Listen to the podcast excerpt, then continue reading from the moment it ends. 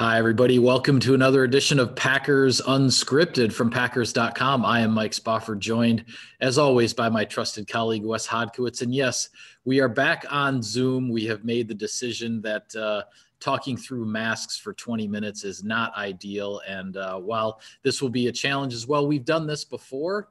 Uh, I am in the studio. Wes is actually across the hall in uh, our boss's office of all places. Um, but uh, Weston, how are you doing? The Packers, 41 to 25 over the Chicago Bears.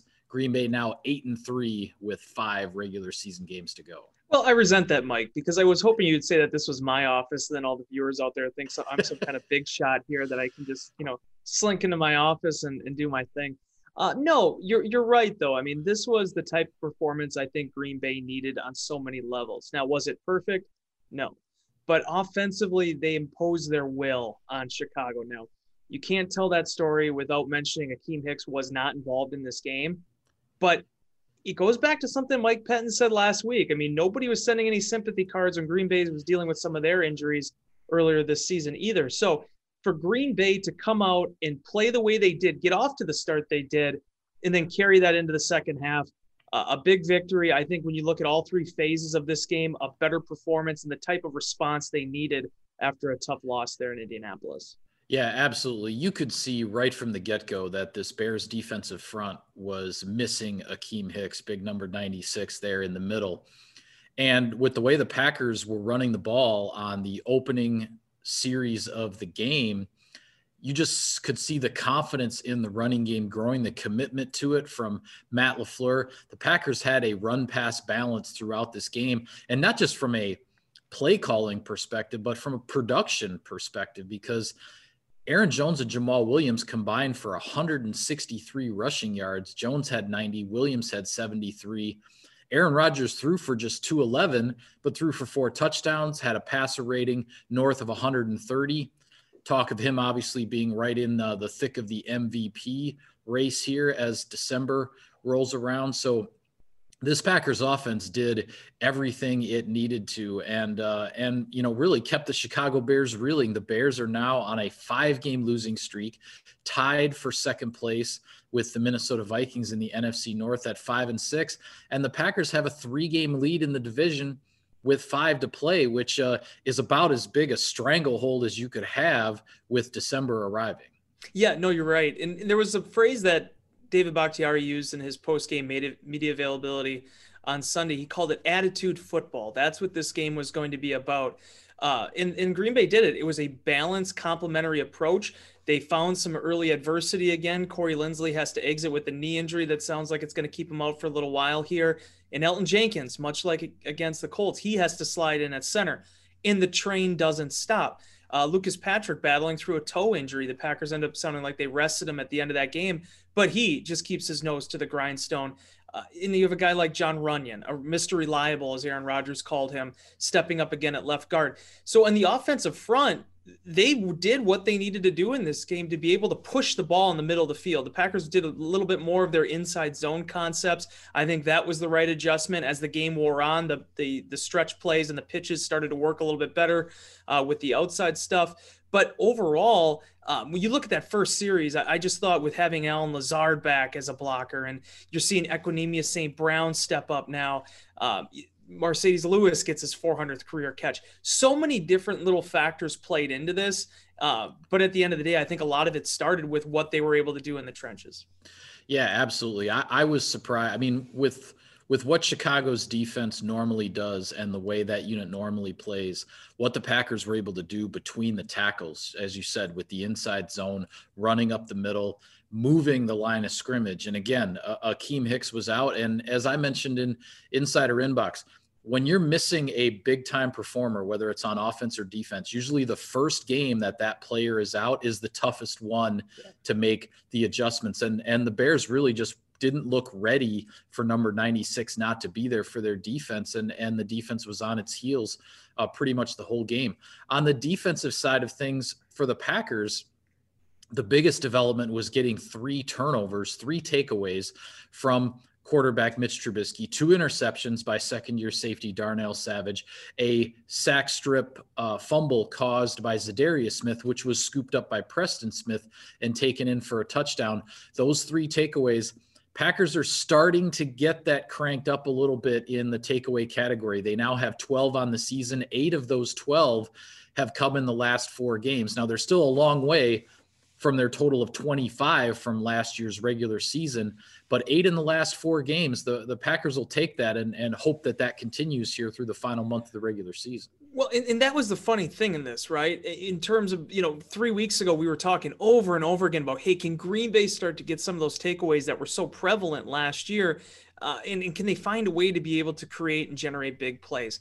Mitchell Trubisky, his first game back after some time missed with the shoulder injury, and before that, even benched uh, in favor of Nick Foles you wanted to be able to create some opportunities in this game, and I thought they did that. I thought Darnell Savage, uh, before suffering that back injury on his second pick, uh, put together one of his better performances of his Packers career. Um, and it was funny. I asked him about that first interception that he made in the end zone, which was an ill-advised throw from Trubisky. There's no question about that. A first and ten, they're at their own, uh, at the Green Bay 38, I believe, at that point, 36, and he airs one out.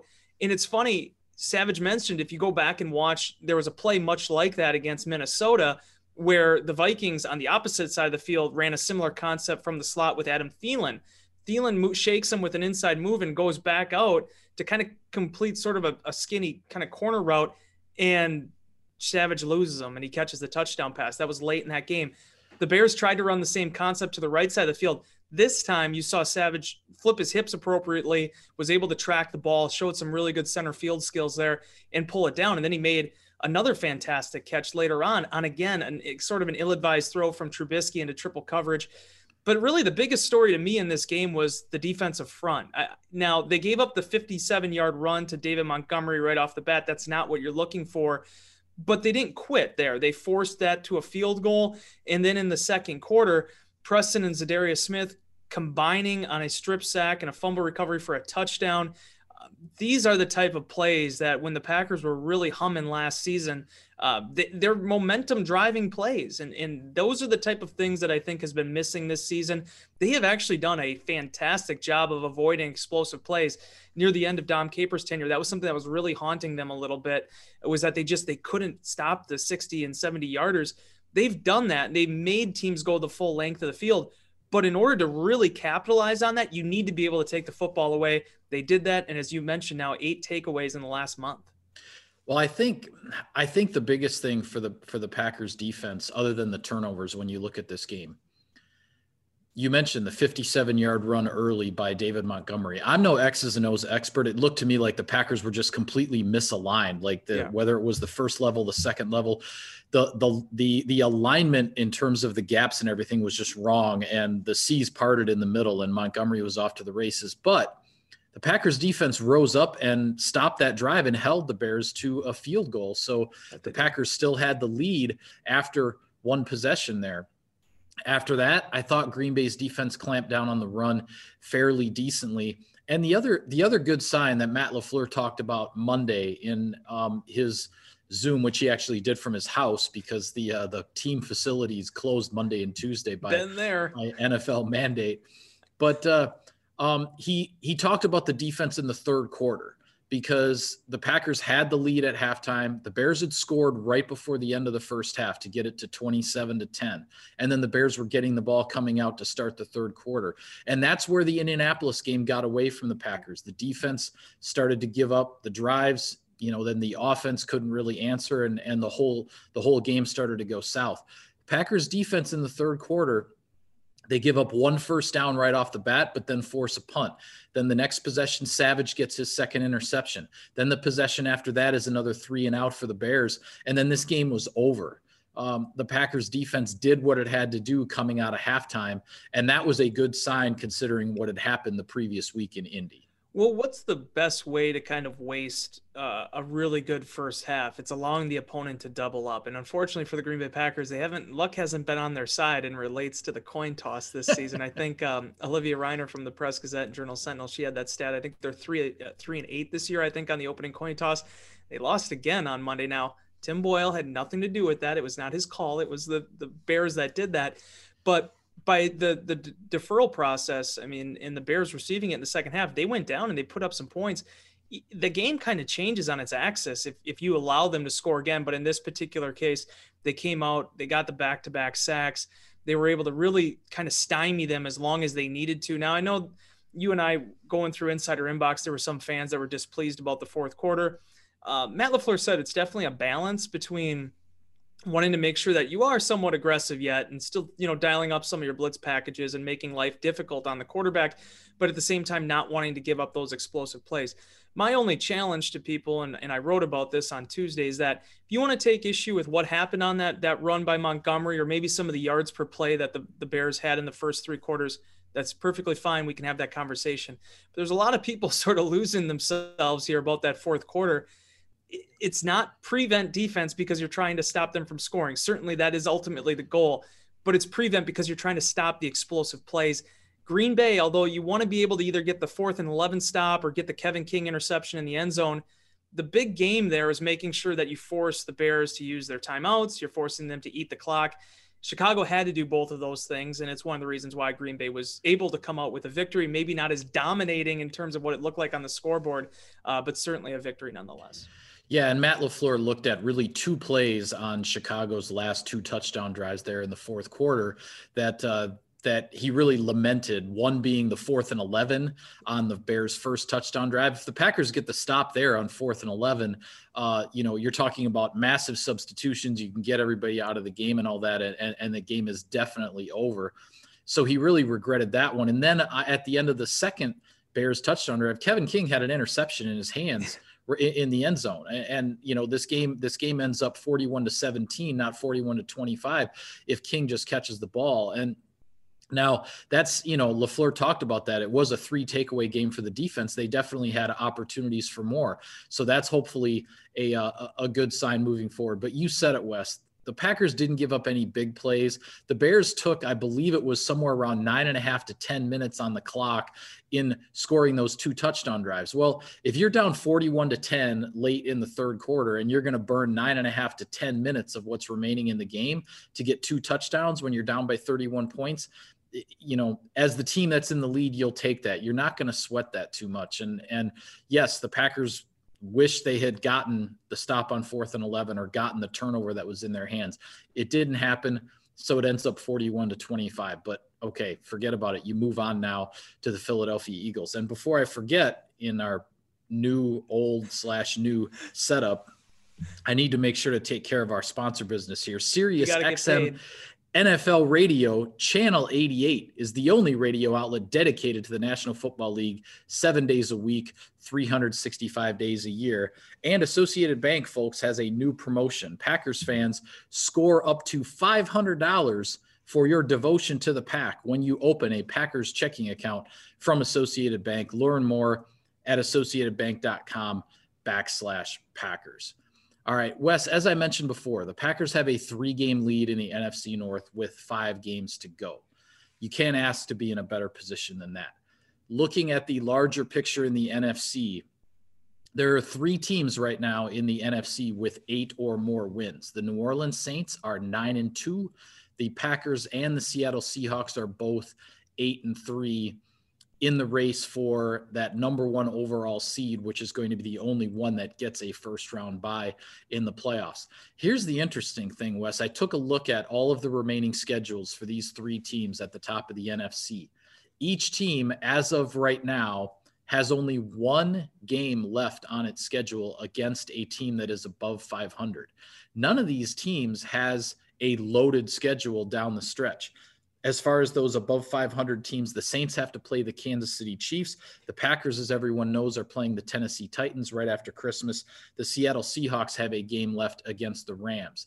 But that being said, we all know you take nothing for granted in this league, and there are some games that uh, that you know could certainly cause problems. And and the Packers are going to face the Philadelphia Eagles this week. They'll be coming off a short week, but the Eagles are basically going to be playing for their season now. They just dropped out of first place in the NFC East, where all those teams are below 500. They dropped out of first, and they they're not going to be able to afford to uh, to fall back any farther. So. Uh, So this Eagles game coming up for the Packers, you look at that. Obviously, you also look at Carolina down the road. If the Panthers get Christian McCaffrey back, that Carolina game looks quite different. And along the same lines for those other clubs, the Saints have to play the Falcons, who are playing some pretty darn good football right now, even though they're below 500. Minnesota Vikings are on New Orleans' schedule as well. The Vikings are playing some pretty good ball. And the Seattle Seahawks also have a game left against the 49ers, who just beat the Rams, and they're dealing with, you know, having to play in a new location and practice who knows where. So that's a whole crazy situation for San Francisco. But um, the bottom line is these uh, these schedules are not loaded for these for these teams, but yet there are some games that could definitely sneak up on them. Yeah, definitely. And, and, and, don't tell the San Francisco 49ers that they're out of this thing yet. I mean, they still feel like they can still find a way, uh, maybe get healthy and get on a run here late. Um, to your point, it is interesting for Green Bay because certainly Christian McCaffrey now dealing with the knee injury. Uh, if he would be back, you're looking at Christian McCaffrey and then Derrick Henry the following week. Yeah, back um, to back that's something no NFL run defense wants to have to deal with, and also coverage linebackers having to deal with it from the standpoint of of Christian McCaffrey. But the, the biggest lesson I, I think that has been the takeaway this year, and, and you remember me saying this a month or two ago. I felt since the beginning that it's going to be which team gets on the biggest run here down the stretch, which team gets into the playoffs with three out of four wins or, or three or four victories in a row. Uh, that that's going to not only get you that number one seed, but I just feel like in a year in which parity has been so prevalent in the NFC, uh, especially at the top of the the conference, that it's really going to be not necessarily the most complete team, but the teams that get the hottest down the stretch that are going to be the ones going far. For Green Bay's standpoint, we will talk about this very shortly um, later this week about the Philadelphia Eagles and the challenges that they present. I know some people want to take them for granted, and certainly the performance against Seattle was not awe inspiring, but they still have weapons there that could hurt this team. When you look at Miles Sanders, the fact that he's back now, um, the guy still, even though it was a quiet performance against Seattle, uh, the, the guy still is a you, you got to be careful with what you know these running backs have been able to do. Just look at what montgomery did on 10 carries or whatever it was last week. Um, travis Fulgham is going to be a guy that we're going to be talking about this week. Richard rodgers got another hail mary uh, catch there, you don't want to take anybody for granted. And that's why you hear over and over and over again. I'm sure fans get sick of hearing it. I'm sure to some extent media gets sick of hearing it when Matt LaFleur talks about worrying about this week. He said after the game, I don't I couldn't even tell you right away who we were playing the following week because everything was so focused on needing this NFC North win over a Bears team at that point was their closest uh, contender in that division. So I've I've always liked the mantra, and you're certainly going to start uh, path to the playoffs here shortly. Mike McCarthy As long as I cover this team, as long as I cover the NFL, I'm always going to go back to that that sort of edict that he had of you win your division, you win 10 games, that's when you can start talking about what the outlook looks like for the playoffs. Green Bay is at 8 and 3. They're sitting at a good spot right now, and they've sat at a good spot for most of this season. Now can you get hot? Can the defense shore itself out? Special teams, we didn't talk about it much, Mike, but special teams took a big step forward in this game. I thought it was the cleanest performance from Hunter Bradley and J.K. Scott. And uh, soon enough, we'll be probably talking about some other uh, acquisitions Green Bay is going to be making. But uh, this has been uh, a season of attrition, and from the very beginning, Green Bay, to my eye at least, has been one step ahead of that. Yeah, well, as we as the Packers get ready for the Eagles here, you mentioned some of the skill players the Eagles have on offense, and certainly Carson Wentz. Eh, you know, the, the statistics aren't there for him and this is a guy that I thought before he blew out his knee in 2017, I thought he was headed possibly for league MVP honors. He was having a tremendous year. The issue with the Philadelphia Eagles offensively is the offensive line. And heading into their Monday night game against the Seattle Seahawks, I believe the statistic that ESPN had is the Eagles have used 10 different offensive line combinations now in their 11 games this season. Now, the Packers, they've weathered a lot of injuries on the offensive line. We talked about how the shuffling around, the train keeps moving. The Eagles have not handled the, been able to handle those injuries as well, and and it shows up with uh, with just a lot of inconsistency in the offense, and with Carson Wentz leading the league in sacks.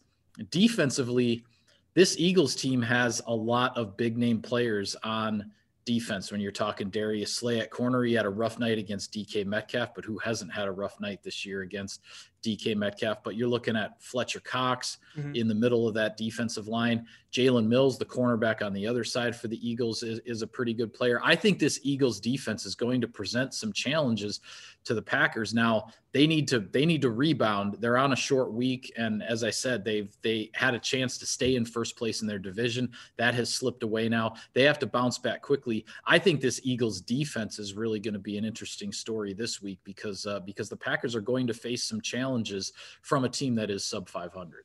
Yeah, and and when you look at the games this season in which the Eagles have been able to, you know, kind of have success and prevail, a lot of it has been based on their defense and being able to pick up its offense at sometimes. The Eagles are such an interesting case study, Mike, because you know the running game really has not been consistent for them. It's just been kind of a question over and over again of why we are where we are right now and how do we how do we find a way over that hill because the NFC East is right there for the taking. And even now, it's still there for the taking for the Eagles. What, one game out right now of that lead, so or half game, whatever it works out to be with the tie. A lot, a lot on the line this week, Mike, for both teams. It's going to be interesting to see exactly how Green Bay responds, specifically to seeing if they can con- they can continue that efficiency that they've shown offensively against the Chicago Bears team that was pretty darn good going in. Yeah, no question about it. All right. With that, we will sign off on this edition of of I was about to say final thoughts. We're not even It sounded like final Friday thoughts yet. there for a second. Uh, what but yeah, all right. We're back to Packers Unscripted and we are calling it a wrap on this edition. Be sure to follow all of our coverage of the team on packers.com. For Wes, I am Mike. Thank you for tuning in everybody. We'll see you next time.